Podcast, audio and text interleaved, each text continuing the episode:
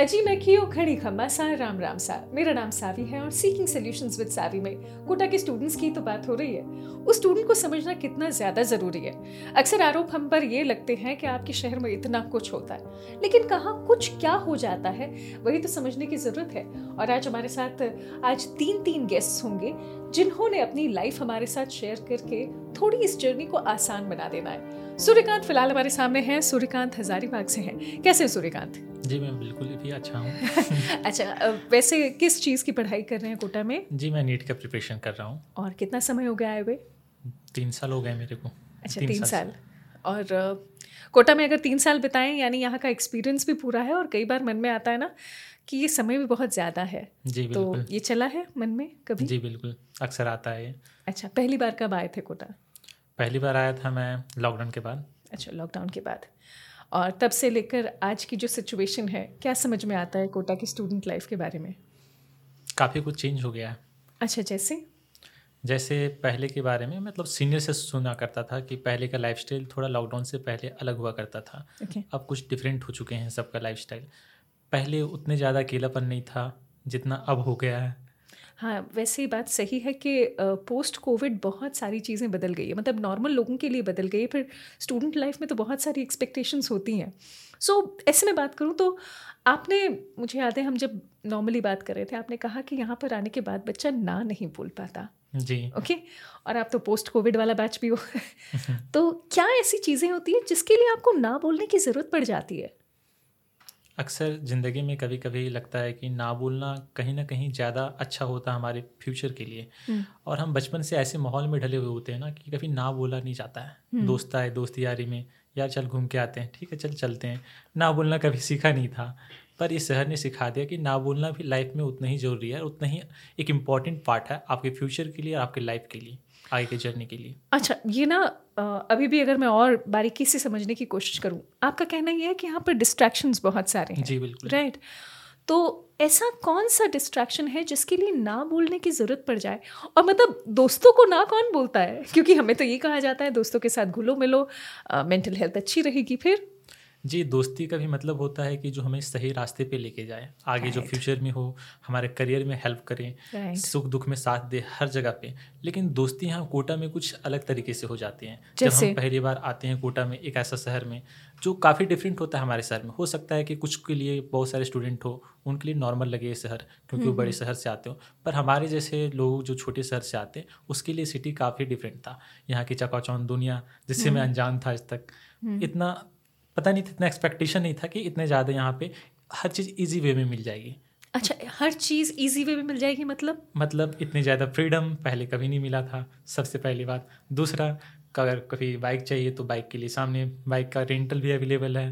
कुछ हम्म। खाने को हो तो तो भी दस कदम पे तुरंत मिल जा रहा है शॉप है सब चीज़ का। मतलब जो भी माइंड में आए पहले घर में होता था कुछ माइंड में आ रहा है अपने होम सिटी में यार बहुत दूर है अभी कौन जाएगा छोड़ कल खा लेंगे कल कर लेंगे ठीक है? हम्म। पर यहाँ पे माइंड में आ गया नहीं सामने चल तुरंत चलते हैं। तो ये जो ये जो है ना कि हर चीज़ है सो इजी टू अवेलेबल है। जो चाहो तुरंत अवेलेबल मिल जाएगा। ये है ना बहुत ज़्यादा डिस्ट्रैक्ट करता है। क्योंकि अगर आपके पास अवेलेबिलिटी ना मिले तो आप सोचेंगे टाल दोगे टाल दोगे तो फिर माइंड से हट जाएगा बात। तो आप डिस्ट्रैक्ट होने से बच सकते हो थोड़ा। आपको पता है ये मुझे पहली बार लाइफ में लग रहा है। नहीं तो मुझे तो लगा था कि कोटा के बारे में तारीफ़ का मामला होगा कि हाँ यहाँ तो सब कुछ मिल जाता है। जबकि आपके कह रहे हो सब कुछ मिल जाता है वही सबसे बड़ी प्रॉब्लम है। जी किसी किसी के लिए ये बहुत ही अच्छी बात है कि स्टूडेंट एरिया है तो कहीं जाना ना पड़ता हो टाइम बच जाता हो पर right. हर कोई का कंडीशन अलग अलग होता है हमारी right. लाइफ में। ओके okay, um, और ये कंडीशन अलग होती है। सिंस यू सेड कि यहाँ पर ना बोलना भी बड़ा मुश्किल है तो एक एक चीज़ जो है ना यहाँ पर एक टर्म यूज़ की जाती है ग्रुप स्टडी जी। तो uh, ये क्या पेचीदा हो सकती है? जी बहुत बार पेचीदा भी हो सकती है बहुत के लिए बहुत अच्छी भी हो सकती है पर बहुत ही रेयर केस होते हैं जिसके लिए बहुत अच्छी हो एक या दो परसेंट ही मैं कह सकता हूँ। पर नाइन्टी परसेंट से ज़्यादा लोगों के लिए बुरा ही साबित होता है ग्रुप स्टडी कोटा में। ये तो मैं पहली बार सुन रही हूँ। प्लीज़ एक्सप्लेन जी जब मैं पहली बार कोटा आया था यहाँ पे तो बहुत जोश और उत्साह था। जैसा हम्म। हमारे सेशन में कहा जाता है कोचिंग स्टार्ट होने से पहले जोश और उत्साह यही तो सबसे बड़ी ताकत होती है किसी भी स्टूडेंट के लिए। हाँ. अगर ये जर्नी के एंड तक रह गया तो जर्नी कितना भी मुश्किल हो हम निकल जाएँगे इस जर्नी से सक्सेसफुली हम्म। हम्म। लेकिन अगर ये खो गया ना इस जो ताकत होता है ना बहुत मुश्किल होता है वापस उसको गेन कर पाना। राइट हम्म, राइट तो जब मैं कोटा आया सबसे पहली बार हम आए थे यहाँ पे तो हॉस्टल में दोस्त बने नए नए अनजान थे सब सोचते थे अपने सर जैसे दोस्त होंगे पर ऐसा बिल्कुल भी नहीं होता। है आए दोस्त पूछा चलो ग्रुप स्टडी करते हैं साथ में। तो ग्रुप स्टडी के लिए ठीक है ना तो बोलना नहीं था, चलो आ जाओ, अब ग्रुप स्टडी के लिए आए उसके बाद क्या होता है कि अपने अपने घर की पुरानी कहानियाँ स्टोरीज जो होती हैं लाइफ की, सारा शेयर करने लग जाते हैं। उस तरीके से शेयर करते करते वो सुबह हो जाती है, पता ही नहीं चलता कब स्टडी करना था, एक दो घंटे के बाद वो कब सुबह हो गई टाइम ये रिपीटेटिव साइकिल चलता जाता है और एक लंबा रिपीटेटिव साइकिल महीने, दो महीने तक चला जाता है। स्लिप साइकिल बिल्कुल भी बिगड़ जाता है इसमें। right. अब क्या होता है कि बहुत ज़्यादा डिस्टर्ब होने लगते हैं। स्लिप साइकिल बिगड़ गया टाइम पे पढ़ाई नहीं हो पा रही है रिवीजन नहीं हो पा रही है सारा चीज़ जो कोचिंग में पढ़ रहे हैं कोचिंग में जा रहे हैं तो आलस लग रहा है नींद आ रहा है हमें ठीक है? नींद आ रहा है कंसंट्रेशन नहीं बन पा रहा आलस की वजह से। तो हम जो टॉपिक समझना चाह रहे थे तो टॉपिक ही नहीं समझ पा रहे अच्छा से। तो टॉपिक जब अच्छे से समझ में नहीं आएगा तो टेस्ट में हम रिज़ल्ट मतलब कंसेप्ट हाँ कंसेप्ट ही क्लियर नहीं हो पा रही हमारी। तो फिर हम रिज़ल्ट कैसे दे पाएँगे अपना? आउटकम कैसे दे पाएँगे? हम कितना भी मेहनत कर ले कुछ भी कर ले हम इससे बाहर निकलना चाहते फिर डरते हैं ना कैसे बोले? क्या हम्म। ना बोल देंगे दोस्त है बुरा मान जाएगा सोचेगा कि मतलब ऐसा आ रहे तो भाव खा रहा है रूम में ठीक है? मतलब कुछ भी जो माइंड में नहीं होता है कि तरह तरह सोचने लगता है मेरे बारे में क्या सोचेगा ये ऐसे सोचेगा वो सोचेगा ठीक है? बट यहाँ पे जो सबसे अच्छा ऑप्शन होना चाहिए कि ना बोल देने का कि आप मत आओ मेरे रूम में, मैं अकेला ही पढ़ लूँगा, मेरे से नहीं होता है ग्रुप स्टडी अब यही होता है कि टेस्ट में नंबर नहीं आ रहे हैं, कुछ समझ में नहीं आ रहा टॉपिक पीछे का टॉपिक छूट गया है इलेवेंथ का बेस था हमारा फाउंडेशन था वो। अब बेसिक ही हमारा ख़राब हो गया है तो आगे का टॉपिक अच्छे से समझ में नहीं आना है। कितना भी पढ़ लो आप अच्छे से टाइम दे लो, ठीक है? तो रिग्रेट होने लग जाता है कि क्या करूँ क्या करूँ, वहाँ से डिप्रेशन स्टार्ट होता है टेंशन होना स्टार्ट हो जाता है। काउंसिलर पास मिला भी मैं फिर भी वो कवर नहीं कर पाया। जो उस तरह की से होता है ना कि जो पता है कोटा में कि एक बार जो बैकलॉग लग जाता है तो बैकलॉग को पीछे करना चाहो कवर तो आगे छूटेगा आगे करो तो पीछे छूटेगा ठीक है? तो बैकलॉग का ही अपना एक अलग इशू रहता है यहाँ पे कोटा में। इतने सारे डेली डेली पढ़ाई होती है। तो यहाँ से है सो सबसे बड़ा पॉइंट होता है डिस्ट्रैक्शन का। लाइक हम देखते हैं यार वो है, सो कितना मज़े कर रहा है, हम तो मज़े भी नहीं कर रहे हैं, यहाँ पे ना पढ़ाई अच्छा से कर पा रहे हैं, ना मज़े अच्छा से कर पा रहे हैं, ठीक है? तो करे तो करे, क्या करें? ना नंबर आ रहे हैं अच्छा से, ठीक है? तो एट द पॉइंट एक ऐसा टाइम आता है, जब हम सोचते हैं कि चल, मज़े कर लेते हैं या फिर पढ़ाई कर लेते हैं तो बहुत कम ही होते हैं यहाँ पे कि जो हम पढ़ाई का रास्ता चूज़ करते हैं, क्योंकि लगता है, यार इन्जॉय कर लेते हैं, इतना टाइम तो बीत ही गया एक दो महीने बचा हुआ लास्ट में इन्जॉय कर लेते हैं, अगले साल देखा जाएगा, जब ट्वेल्थ आएगा तो ट्वेल्थ में पढ़ा जाएगा फिर। ये तो पहली बार सुना कि ग्रुप स्टडी में भी आपको दिमाग लगाना चाहिए और ना बोलना आना चाहिए। Suryakant thank you so much for sharing this क्योंकि हो सकता है आपके इस संवाद से हर कोई कनेक्ट कर पाए कि भैया, ये तो मैंने भी किया है। वो एक बार ना नहीं कह पाए। अकेले मतलब द पॉइंट इज़ नॉट अकेले या फिर एक साथ। The point is quality study और वो शायद आपको अपने आप को समझ कर ही करनी पड़ेगी। Thank you so much Suryakant so that was Suryakant from Hazaribagh and हमारे साथ आ चुके हैं हाजीपुर के अभितेज। अभितेज नाम yes. बड़ा प्यारा है आपका। Yes, मतलब क्या होता है इसका? आई ऑल्सो डोंट नो चलो ये सबसे क्यूट बात है आपने मान लिया कि आई ऑल्सो डोंट नो मुझे भी शायद मेरे नाम का मतलब नहीं पता होगा। But that's a good thing कि जब चीज़ों का मतलब नहीं पता हो तो हम पूछ लें। जैसे मुझे अक्सर नहीं समझ में आ पाता है कि बच्चे को प्रॉब्लम कहाँ पर होती है। और uh, क्योंकि आप तीन साल से कोटा में है राइट yes. तो ये ना आप ही से मैंने uh, मैंने ऑफ़ कैमरा सुना कि कोटा में बच्चा जब आता है तो तीन से चार साल जो है ना वो तो यहाँ पर निकल ही जाते हैं। मतलब कोटा का प्रेम बोलो कुछ भी बोलो।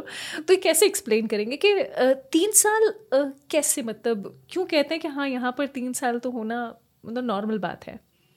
क्योंकि मैम ऑन एन एवरेज तीन साल इसलिए लग जाते हैं क्योंकि वो ऐसा इज़ कंपटीशन का वो रूल है कि आपको मतलब एक बार में चीज़ें लर्न होती ही नहीं है। मतलब उतना सीरियसनेस वो आता ही नहीं है अंदर से कि हाँ ऐसा जब मैंने फ़र्स्ट टाइम एग्ज़ाम दिया था तो मुझे ऐसा लगता था कि ठीक है होगा नहीं होगा then we will choose other field मैं कुछ कुछ और कर लूँगा इससे बेहतर।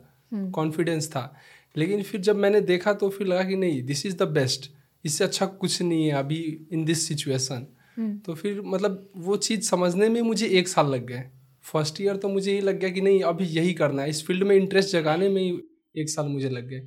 फिर जब मैंने पढ़ना चालू किया तो फिर लगा कि नहीं अभी एक साल और लगेंगे मुझे। तो मतलब बचपन से ऐसा डिसाइडेड नहीं था या फिर घर वालों ने डिसाइड नहीं किया था कि आप डॉक्टर बनेंगे? या आपने यहीं पर खुद ही आकर पता किया? एक्चुअली बचपन से माई इंटरेस्ट इन डिफेंस मैं अच्छा। आर्मी में जाना चाहता था। अच्छा।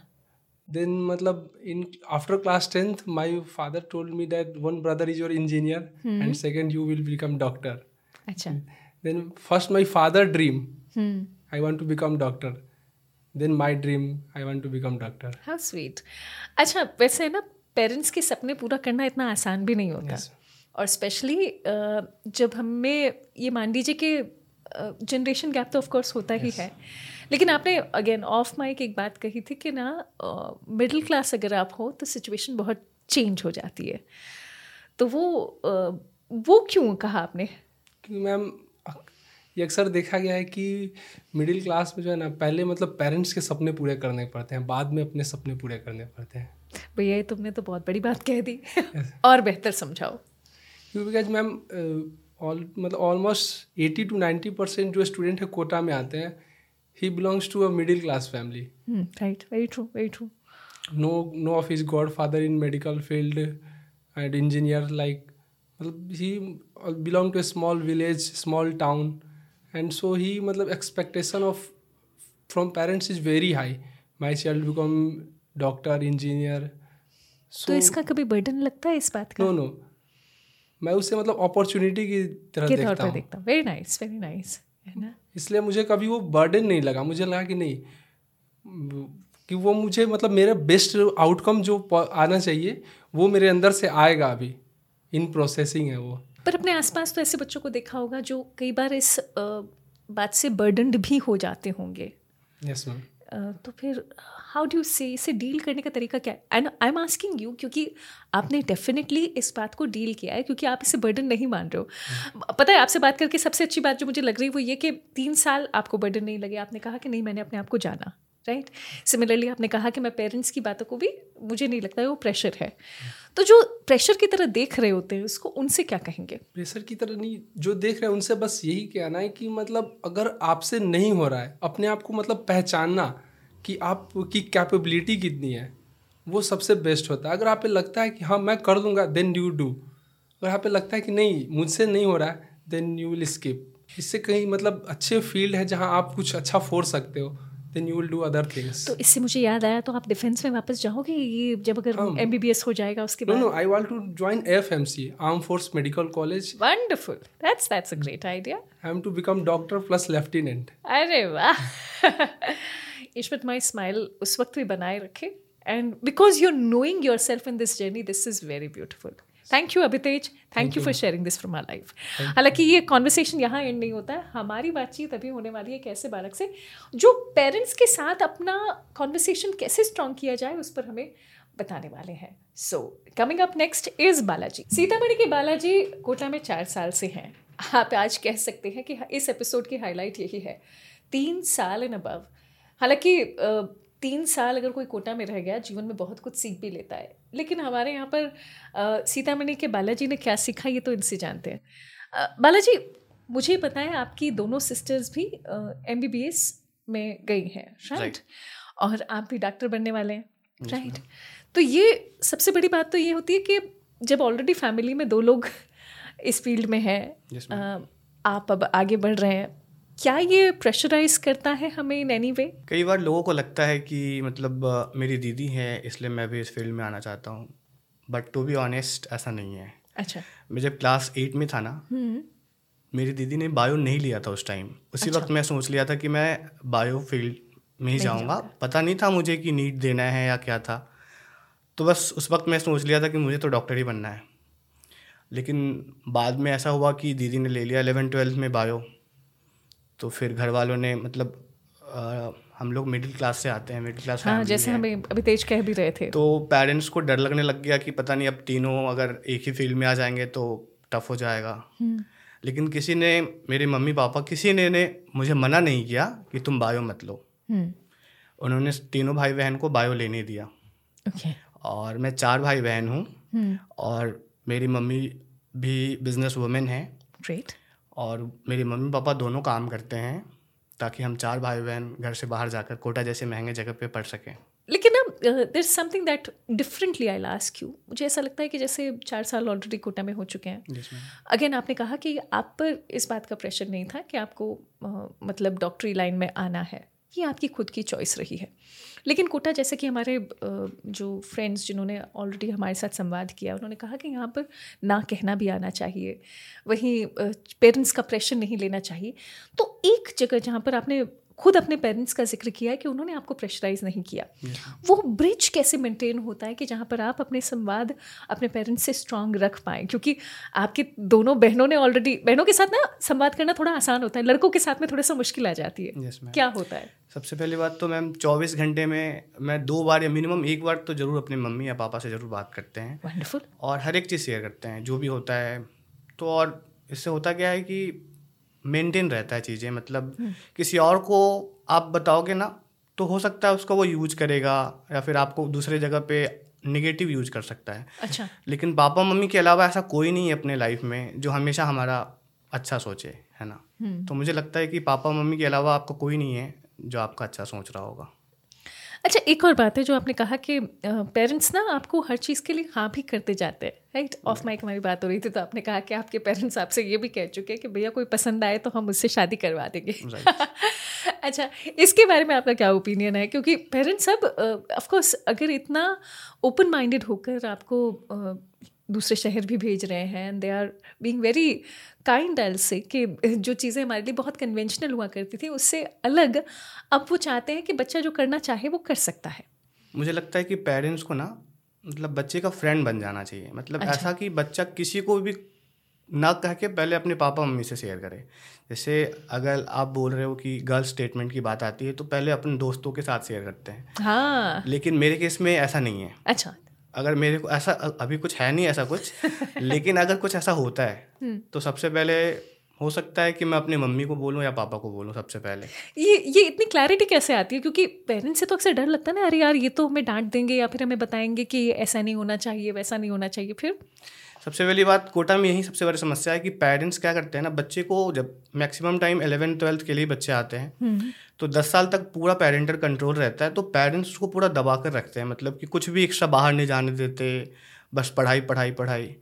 फिर वो कोटा आता है तो एक साथ बहुत सारा चीज़ एक्सप्लोर करने के लिए उसके पास फ्रीडम ही हो जाता है कोई Right. रोकने वाला नहीं होता उसको।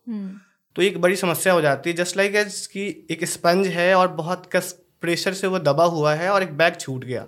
जैसे रबर बैंड या स्पंज तो बहुत जंप करता है वो एक बैग। तो ये एक बड़ी समस्या हो जाती है। तो पेरेंट्स को ये ध्यान रखना चाहिए कि मतलब अपने बच्चे के साथ मतलब डेली का खबर लेना चाहिए और ऐसे कि बच्चे खुद बता दे सब कुछ। हम्म जैसे आपने क्या क्या चीज़ें अपने पेरेंट्स को बताई? सब कुछ। कुछ भी ऐसा नहीं है जो अपने पेरेंट्स को जैसे फॉर एग्जांपल पहली बार अट्रैक्शन हुआ बताया?